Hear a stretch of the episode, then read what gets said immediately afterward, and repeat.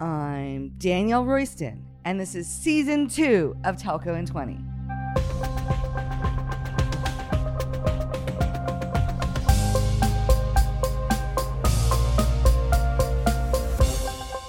You heard that right. This episode kicks off a new season of our tiny little podcast. Only it's not tiny anymore.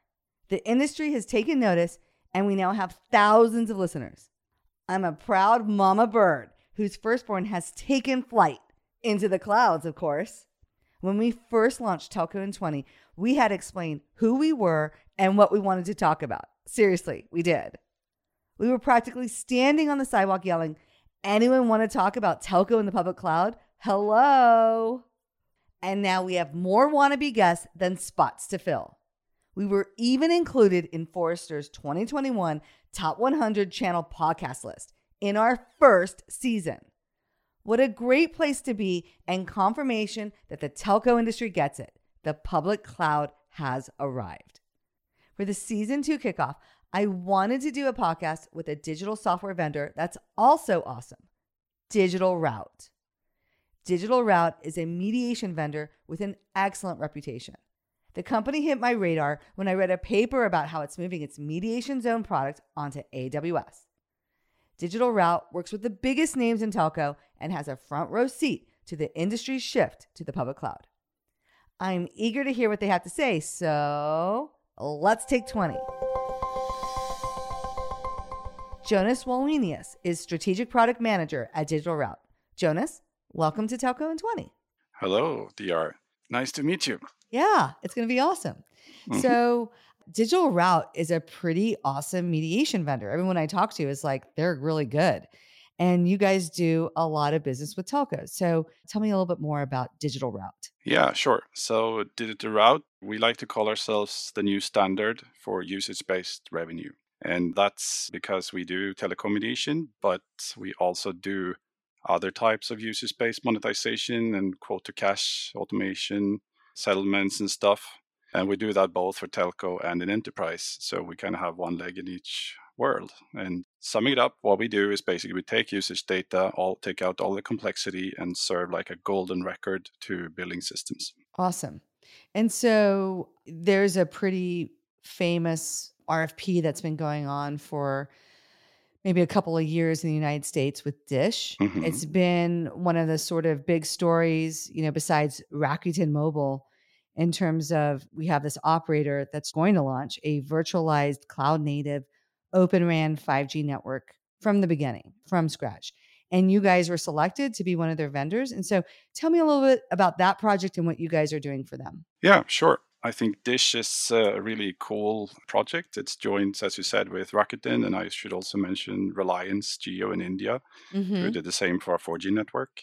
They chose us because they want to launch a marketplace for 5G uh, use cases together with enterprises. And they found that we have a very compelling solution to do that, to form enterprise partnerships when you want to have a usage based business model. And with all the charging data being made available in the 5G release 16 and 17, you know, you have slices, you have edge, you have private networks, you have much more rich lookup APIs for location and other things. Mm-hmm. We can monetize all of that and then pass it on to their enterprise partners in the cloud. Yeah. You and I agree that the telco industry is going to move to the public cloud, but they have some catching up to do. And so, yeah. what has been your experience with customers moving to the public cloud? Is it happening? Is it happening quickly? So, I can just say that yes, it is starting to happen. Something changed in 2019. We have two ourselves running on public clouds. Yeah. And cool. I know for a fact that more than 60 BSS systems are running on public clouds today. We have seen lots of announcement of intention to do so, but I'm still waiting for the big news from the tier ones that we have done it. Yeah, I think the tier ones have the most legacy, complicated systems. And so extricating a particular system and moving it, it's kind of like a big bowl of spaghetti. And how do you pull one strand out without pulling other pieces of spaghetti? And when I talk with them and work with them, it's always a conversation of how do you start and how do you not just move it all at once? The way I found out about Digital Route was I was cruising around on AWS white papers and kind of seeing what was out there for telco. And you guys wrote a paper about how you're moving your product onto AWS, your product called Mediation Zone. Yes. So I had the Telco DR team read through that. It looks like from reading the paper, you guys lifted and shifted it to AWS and you're using Kubernetes. We think that your product runs in memory with no need for an external database. And so Kubernetes is probably the right call. Do you think you will integrate further with AWS and use other components? Yeah, this product has been around for a while, and in the latest version, we have added Kubernetes support, so you can run it natively in Amazon. Like, you know, it's elastic, it's performant, it scales. But looking at where the market is today, we are forced to be environment agnostic. We have customers on Amazon yeah. But we also have customers on private telco clouds with Kubernetes. We have NFV variants. We have customers on virtual machines. We even have some on bare metal. And if we were to say that, you know, the version 10 only runs on a public cloud, we would lose a very big market segment. So I don't think being cloud agnostic today is a realistic option for an established player. For a startup, is completely different, of course. Yeah. But that said, when we do run on Amazon, then we take advantage of its environment. We can be truly elastic and not like some kind of semi-elastic where you sort of scale, but there's a bit of manual fudge involved in actually doing so. Yeah, yeah. Also, with uh, Amazon in this case, I think is in a really interesting position that an operator who wants to migrate their BSS to a public cloud. You need to cut the core network from the billing system somehow so you can sort of change the one without impacting the other. Mm-hmm. We are a really good tool for a telco who wants to make that transition step by step and de risk it. So either you keep us on premise, um, maybe on an Amazon outpost or in your private data center, yeah. and then you migrate the BSS and you sort of do the offline part up into the cloud if you have a higher latency, or you take Mediation Zone with you up into the cloud with the BSS system and do also the real time traffic in between the two, which makes more sense if you happen to be close to an Amazon region so you don't have a high latency. We do that for two, three, four, and 5G networks, both standalone and non standalone. And Mediation Zone 10 is slice aware. You can deploy it centrally or at edge locations or in private networks as well. When a customer deploys our software now and they have a choice, we strongly recommend using the Kubernetes deployment option and doing it on a public cloud because that way you get the real elasticity. You can streamline your operations and you get this shift from operations and complexity to speed. We have also uh, another product recently launched called Usage Data Platform as a Service. And mm-hmm. this one is multi-tenant it's all in on amazon and so i wouldn't call it cloud native because everybody's cloud native now but you know it's actually completely using all those ecosystem services. So we know the difference of building a multi-tenant as a service platform on the one hand versus an agnostic product on the other hand and those are quite different worlds. They're different. Yeah the way you choose to architecture stuff is completely different and doing it as a service is much faster yeah. And there's another, if you want to run something as a service, then you cannot have the same insane degree of per customer customization mm-hmm. as you can have if you have a customer completely single owned instance. on the ground. Yeah, your, yeah, your own exactly. personal installation. Yeah, yeah. So you need to have that trade a little bit of control and freedom to change everything into sort of this is the way we roll with this particular service but what you do gain in turn is that you don't need to worry about a lot of stuff. Updates are just done for you. You always have the latest version, you always get the new functionality. You don't need the operations department at an infra level, just at a business level. So you can increase your speed by another magnitude. Yeah. That said, this product is more targeted towards enterprises and telcos who want to establish partnerships with enterprises. So I would say for the heavy loads, mm-hmm. that would be definitely a mediation zone use case. But for B2B2X models, where you want to let the usage go all the way from a telco into an enterprise and end up perhaps in some way or form on the invoice of the enterprise and customer, then this is a really good fit. Yeah, I talk about this a lot. Mm. When you are designing tools to be cloud agnostic or deployment agnostic, you make technical trade offs where you're like, well, I can't pick certain technologies that might be optimal for the problem. You said something funny there. You're like, it's truly elastic, right? Mm-hmm. It's running natively with Kubernetes. Is there fake elastic? What's fake elastic? Fake elastic is an animal that you can find in certain types of marketing material. Yeah. Particularly for software that runs in private data centers. Yeah. Which is that we can scale it up and scale it down, but we don't have the loop closed. So it actually does it by itself based on the real time metrics from the system. Mm-hmm. It's getting better now when people are doing Kubernetes based deployments. But yeah. if you look in the NFV and VMware space, that happens quite a lot. And so they're doing it either manually or they've written some code to kind of do it. Yeah. It's not automatically scaling up and automatically scaling down. And that's a big difference with Kubernetes that empowers that capability. Exactly. This is one of the obvious benefits that you see immediately that you don't need to over provision if you have a solution that's actually elastic. So that's one of those check boxes for a CFO. You know, ah, oh, I don't need to buy twice the number of machines just in case I get a load peak. Yeah. IT groups tend to over provision and have more processing and storage than they need because you kind of get fired when it's too little and there's a service outage. And then when you move to AWS, people have that same habit. Mm-hmm. And when you design your products in a way that can really take advantage of the elasticity, you could take down your compute in these areas. Why don't you kill a couple of boxes or consolidate boxes? it's a different way of thinking for IT.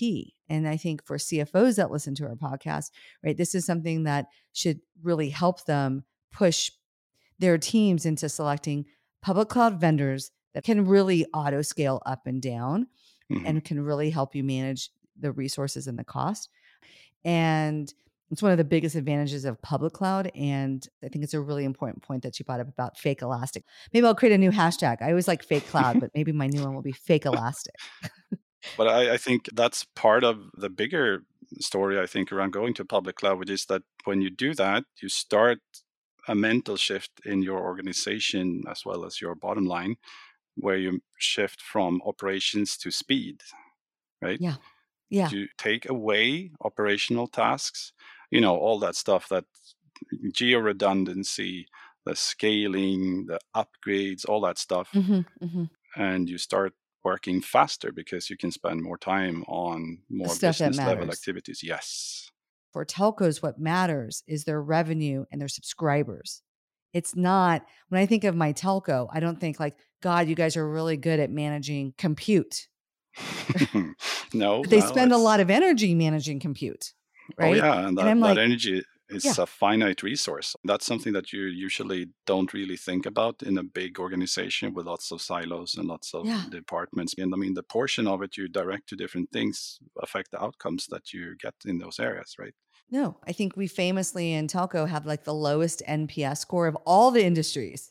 Right? We hmm. should be totally focusing on the subscriber experience. But instead, we spend all of our time kind of battling the machines and the what I call the plumbing when now the hyperscalers are like letting you rent it by the minute. Hmm. And you should just be like, why am I struggling with elasticity? Right. Yeah. And I could be thinking about how to improve the customer care experience, which I think is pretty famously bad. Yeah. So going back to your product and talking about cloud agnostic and not, mm-hmm. a lot of telcos are afraid the hyperscalers are coming to encroach on their business. But I've been saying it's telco software vendors that need to watch out. And so, a really good example, and Amazon has like over 200 services that you can, like Lego pieces, stitch together and build solutions very easily. But AWS has Kinesis data streams and Firehose, which you can use to do, I think, what is similar to Digital Route in terms of capturing data, modifying it, passing it on to other systems. And so, what makes digital route technically differentiated or sets you apart from like just using kinesis and firehose yeah no that's a good question so i think the difference is that digital route as a company is eh, nerdly focused on one thing only and it's turning usage data into billable items and ultimately revenue we're not a billing company but we serve the billing systems. And to be able to do that, you know, that's actually money you're transporting through the system, right? So you need to make sure there's no duplicates. You need to make sure you don't lose any data. You need to make sure you have an audit trail of every single byte going through the system so you can identify and fix any revenue leakage you have. Because if you lose that data, that's revenue leakage.